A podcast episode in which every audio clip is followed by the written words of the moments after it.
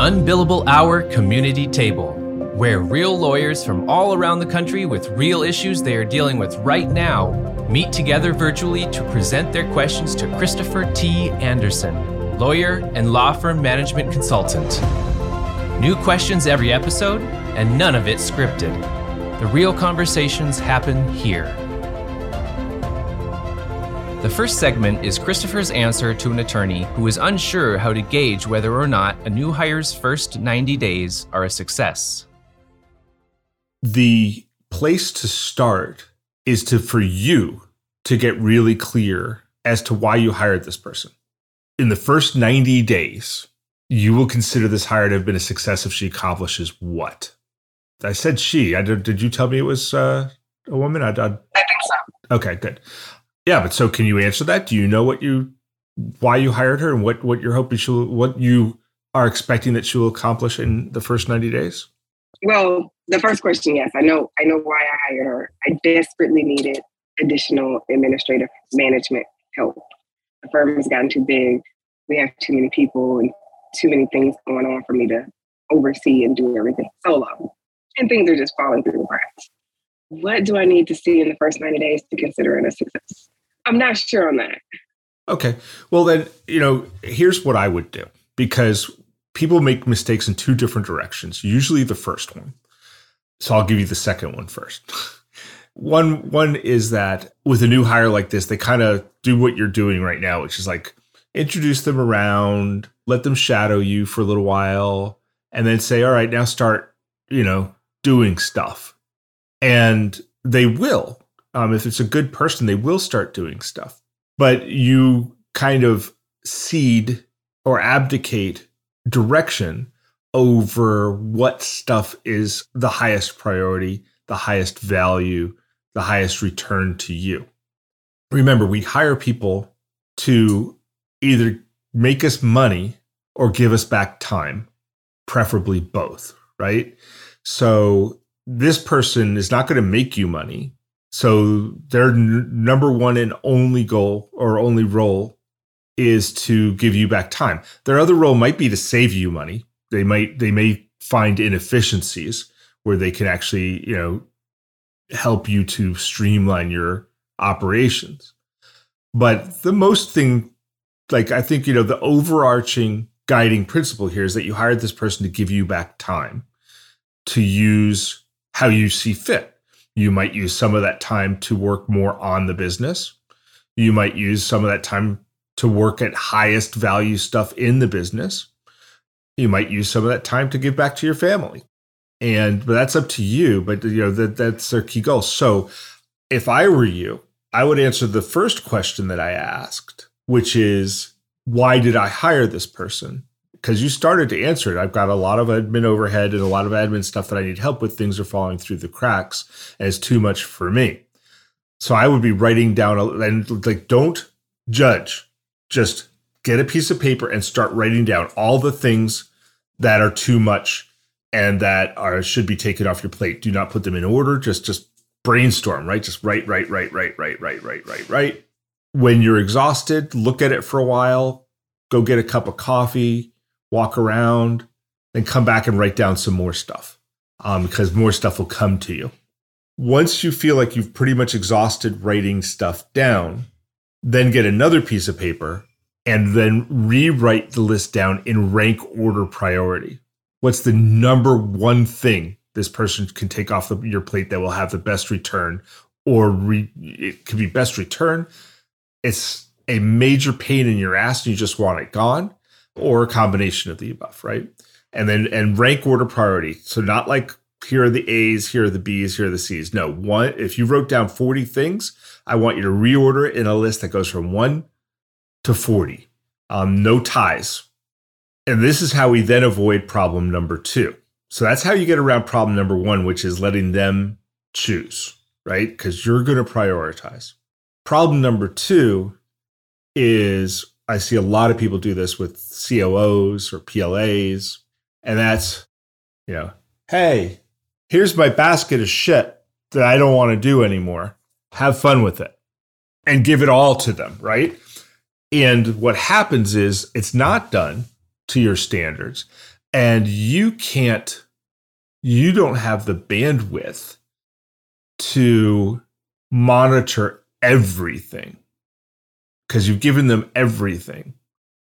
And so that results in either overwhelm and feeling of failure or your failure to supervise and usually both. So what you do is you then you I would I would sit down then with the PLA and say here's my rank order list. I would like to give you half of it, three quarters of it in the first 90 days but I don't want to give it all to you in the like today to say you're going to do it in the first 90 days. So we're going to we're going to stagger your takeover because it's going to be too much for me to explain this all. It's going to be too much for you to absorb it all. So we're going to set a schedule on what days you're going to take over which tasks. And that schedule will last the first 90 days. And then we'll evaluate how you've done and we'll make a plan for the next 90 days of what else you'll take off my plate.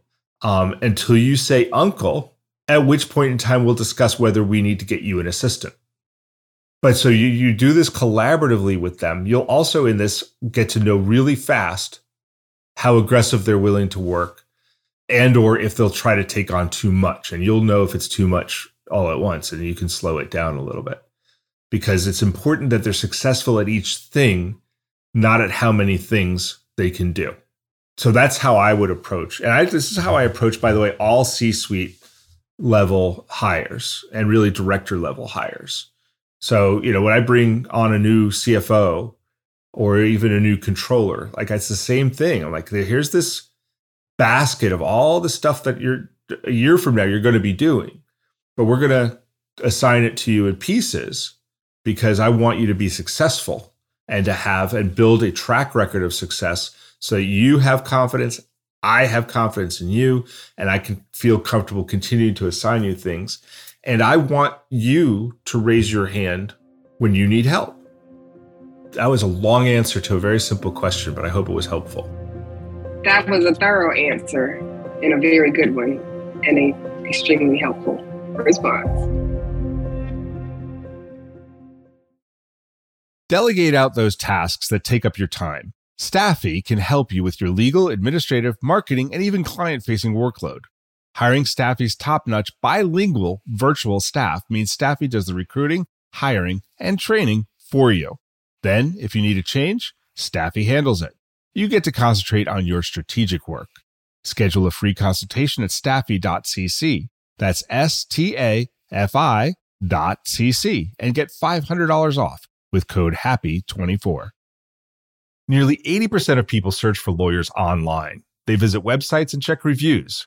If your site doesn't appear in the top search results or it presents poorly, you risk losing clients.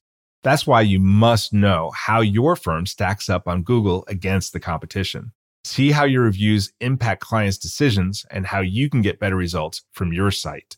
Get an unbiased marketing performance report in under a minute right now at Grow Law Firm. And that's growlawfirm.com slash unbillable. Once again, growlawfirm.com slash unbillable. The remaining two segments are an extended discussion about employment contract negotiations that stems from an attorney who is unsure how to improve their job offer to a candidate. I have an offer out to an attorney. I think this could be a very good thing for my firm. I'm confused on how to bring her on, how and what to shift onto her. How do I measure if, you know, because we're not a straight billable hour except for probate cases. You know, how do I measure if she's earning for keep? Also, as part of that, I made the offer and she's working somewhere now. She wasn't actively looking. She had talked to a coach who is in a networking group with me about potentially making a move. And then the coach introduced us. Mm-hmm. So she's at a firm, she's been there for eight years. She's grown a lot there professionally. The woman who owns it's a small firm, they have zero systems and resources she answers the phone, she makes the copies, she does the intake, she does the legal work along with her other associate. The owner of the firm doesn't provide any support really. the owner is older. She's been saying, I'm going to retire and transition the firm to you. But on the other hand, shows no signs of actually doing that. And I suggested in our first conversation that in my experience with my friends that have been in your situation, when push comes to shove, most of the time it you know has not solidified. So i would encourage you if you're serious about considering a potential offer whether it's with me or with somebody else to try and pin her down and get something you know set up. And i think that she was unsuccessful in that which is why our conversation went further. But she said i don't really want to run a firm but i think i could bring something of value with me which is the remnants of this old firm. And I said, I don't need your clients. This role that I'm hiring you for is not a rainmaking role. It is a, I didn't say it this way, but it's a grinder and minder role. So I made the offer $120,000, you know, other things. And she said, i need to review this. And we're speaking uh, in the next few days I guess she wants to negotiate some things. So ideas on how to kind of have that, how to figure out what I could do to make the offer compelling to her without just giving out tons of more money. So go back in time and don't put the money on, on the table. That was a mistake. Well, I I don't I, I don't think I could have made a lower offer. I think it would have been. I'm not saying you went too high. We're going to talk a little bit about negotiations and successful negotiating, particularly in this arena of hiring. The mistake that we all make is that we project the way we would look for a job onto others. We make, you know, we violate the four agreements. We make assumptions about what's important to the other person. And so we do things like put money out there. One simple question that I've learned at the end of it, if I think I'm hiring, so it's the end of whatever interview it is that I think I'm going to make an offer, I say, I'm going to make you an offer. But before I do that, why don't you tell me what a good offer would be to you? Oh, I did that. What did she say? She said, 110 to 120. Okay. Oh, and by the way, I, I, missed I messed up my phrasing. See, I'm not even I like you put me on the spot and I forgot my phrasing. The phrasing I actually use is what would an offer look like that you would accept. That's the words I use. So indeed, if you use those words, and she says 110 to 120, and then there becomes a negotiation about price above 120, that is an instant for me disqualification and termination of discussion because I will not hire someone who's at, who is willing to go out of integrity with themselves. I'm sorry, I think I'm a little confused. I, I understand the concept, but I don't understand the application here. What would be an offer? Uh, I, I'm a, I'm going to make you an offer, but before I do, you know, I don't like to start off a relationship with a back and forth. Like I, I really like to start off collaboratively. So, could you please tell me what would be what would an offer look like that you would accept you know i need to make 110 120 something like something like that. All right. So that's yeah that's salary. That's something. What other things are important to you? Well and and this is based on my actual conversation yeah, okay. Some work from home opportunity is important to me. Support. Like you know you told me about all of the you know staff that you have in your firm. So you know the fact that someone else would be answering calls and helping me with administrative tasks you know having that practical support. I also need to be in a place where i feel professionally supported that i have a mentor who's ready to you know work you know i have a lot of experience but i still have more to learn. And right now i feel like i have to do it all on my own if I could work in a place where I have another attorney who can still sort of guide me and mentor me as I grow, these are the things that are important to me. Cool. So you've said money, ability to have the flexibility to work from home, administrative support, and professional support and mentoring. Is there anything else that's really important to you in uh, in in receiving an offer that you would accept or that you will accept? I, I think those are the important things. Okay. Of those, which one's the most important? Probably the last two because I have the first two in my current position, but I don't have the last two.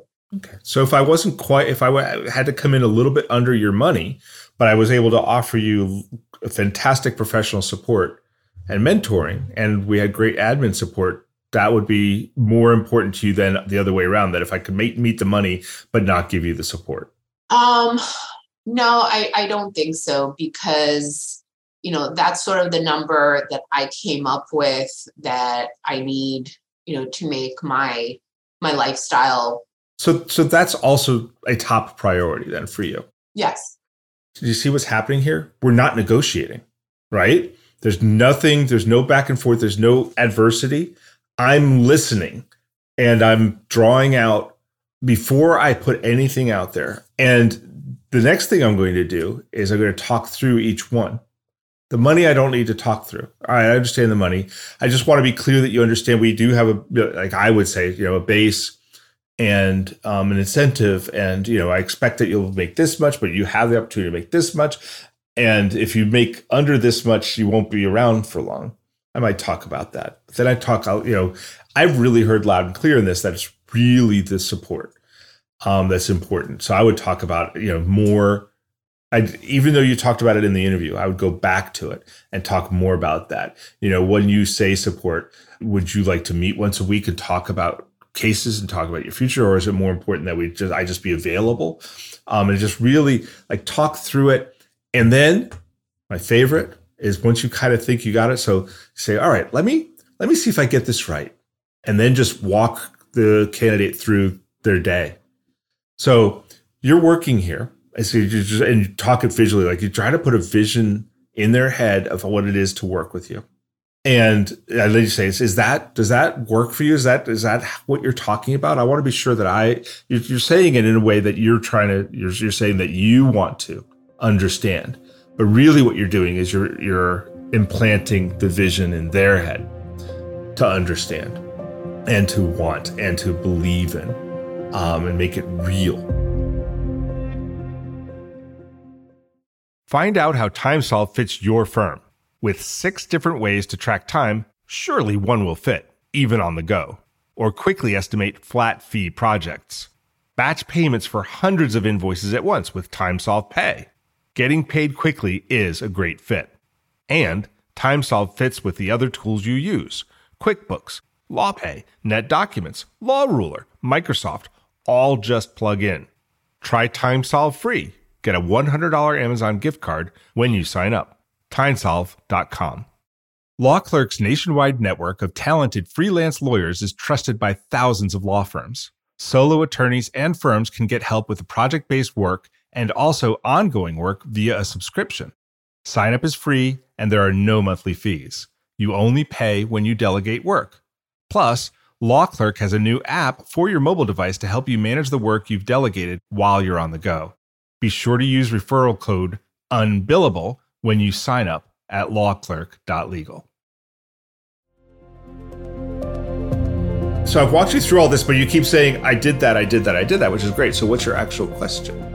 I mean, I don't know that I did it as nicely as you just did it now, but like one of the reasons I made the offer is because I felt like it was a it was not a negotiation like this. It was like a let's you know understand from each other what we're looking for and what's available you know if that fits together.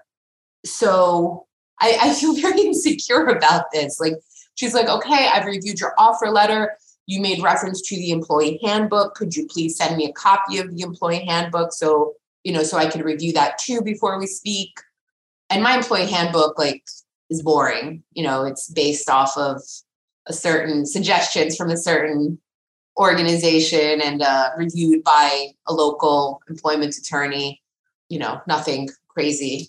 Have you read negotiate without fear? No you want to read this book it is by victoria medvec i think it's one of the best books written on negotiation in quite some time. If you haven't read that, um, and negotiation is part of what you do, and if it's not, I don't know why you're listening. It is really a truly great book. One of the key phrases she uses in this book that I love is say it, don't send it. You don't want in any negotiation to be in the position where you've sent the offer and they're reviewing the offer and we'll get back to you because you lose this, right? You lose the body language, you lose the instant feedback to the words that you're saying and the ability to adjust. And then by the time they come back to you, they have now taken a position. And as a lawyer, particularly, we get our ego all wrapped up in positions. And so you you just want to diffuse all that by saying it, don't say it. So I always continue that conversation. And then I'll say once I've heard everything, I'll I'll be making notes. I might adjust the offer. And I said, so so it sounded to me like, and then I'll read them what the offer would be. Or I'll say, listen, I need to put this all together. What's a good time for me to follow up with you as to you know what this offer is going to look like? Either way, uh, usually I'm pretty much I can pretty much do it on the spot. But then we, I talk through it, and I, I love to do it on Zoom or over coffee or in person, so that as I say it, if I need to, I can adjust or I can say, listen, you know, we talked about this, but you're looking a little uncomfortable about this. Tell me what's going on. What, what, why are you, what's your reaction? Cause I want to, I want to, you know, I want to work with you on this. What, what are you reacting to? And man, it's, it's, again, it's collaborative and it's a great way to do it. I'm very concerned actually with the need to see the employment manual because now I'm beginning to wonder if you've got a a critic without criteria, somebody who's really just looking for the problems. So if someone asked, if someone asked me for my employment manual, I'd say, well, what are you? You know, it's really thick. I've got it's you know it's really big and it's we're always a work in progress. Um, I think that'd be a lot for you to get through. What are you particularly interested in? Maybe it's more important that I you know address the things that you're going to be looking for so I can explain our policy and why we do things the way we do and to see if that's a, an issue because you know our manual is constantly evolving as uh, the needs of our team evolve. So w- what would you be looking for in that?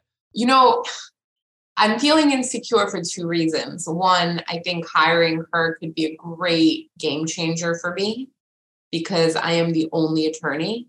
So most of the time i have a job also I'm extremely insecure because she has a reasonably good job now. Like there are things that she's not crazy about, but I'm asking her to, and I've had this every time I hire someone who has a job.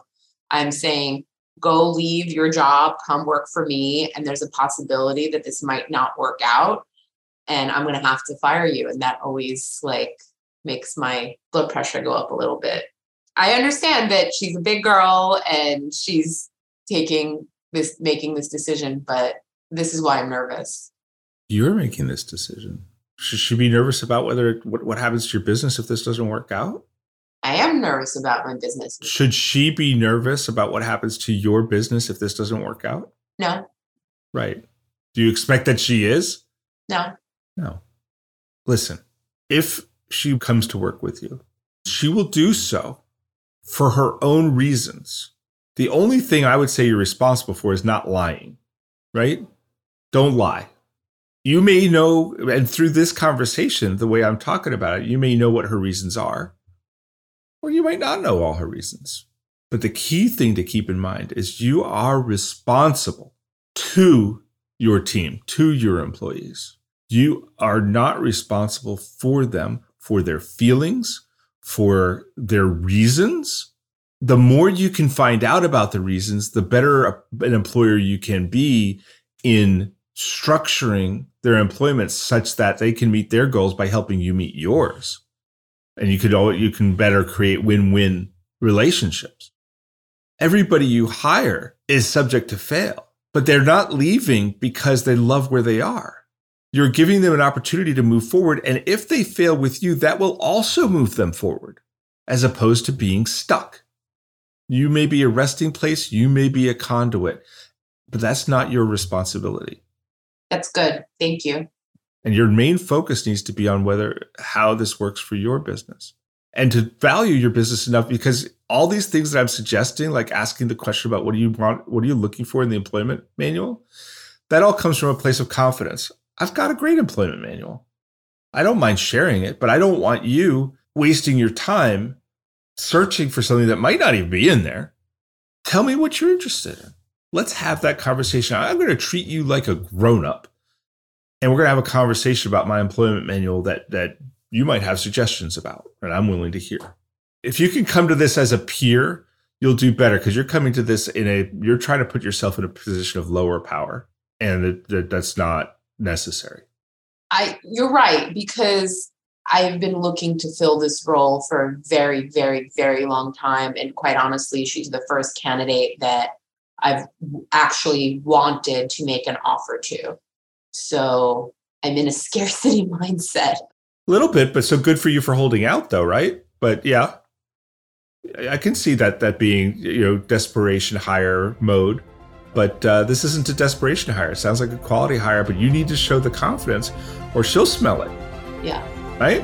Yeah. Yeah. Yeah. Okay. I I feel better. I feel like I can come to it on a more even keel. We're talking tomorrow. Great.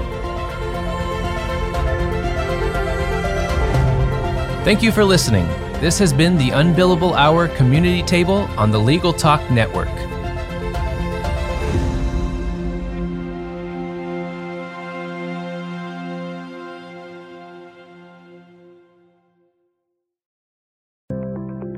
Learn by doing with Practicing Law Institute's award winning on demand interactive programs. Developed by experts in learning design, these immersive programs incorporate the latest in research based instructional design and technology, allowing you to try out concepts, challenge yourself, and grow your skills using real world scenarios. With programs focusing on professional development, client facing skills, and law practice management, you can earn CLE while you learn. Launch now at pli.edu/interactive or download PLI's mobile app.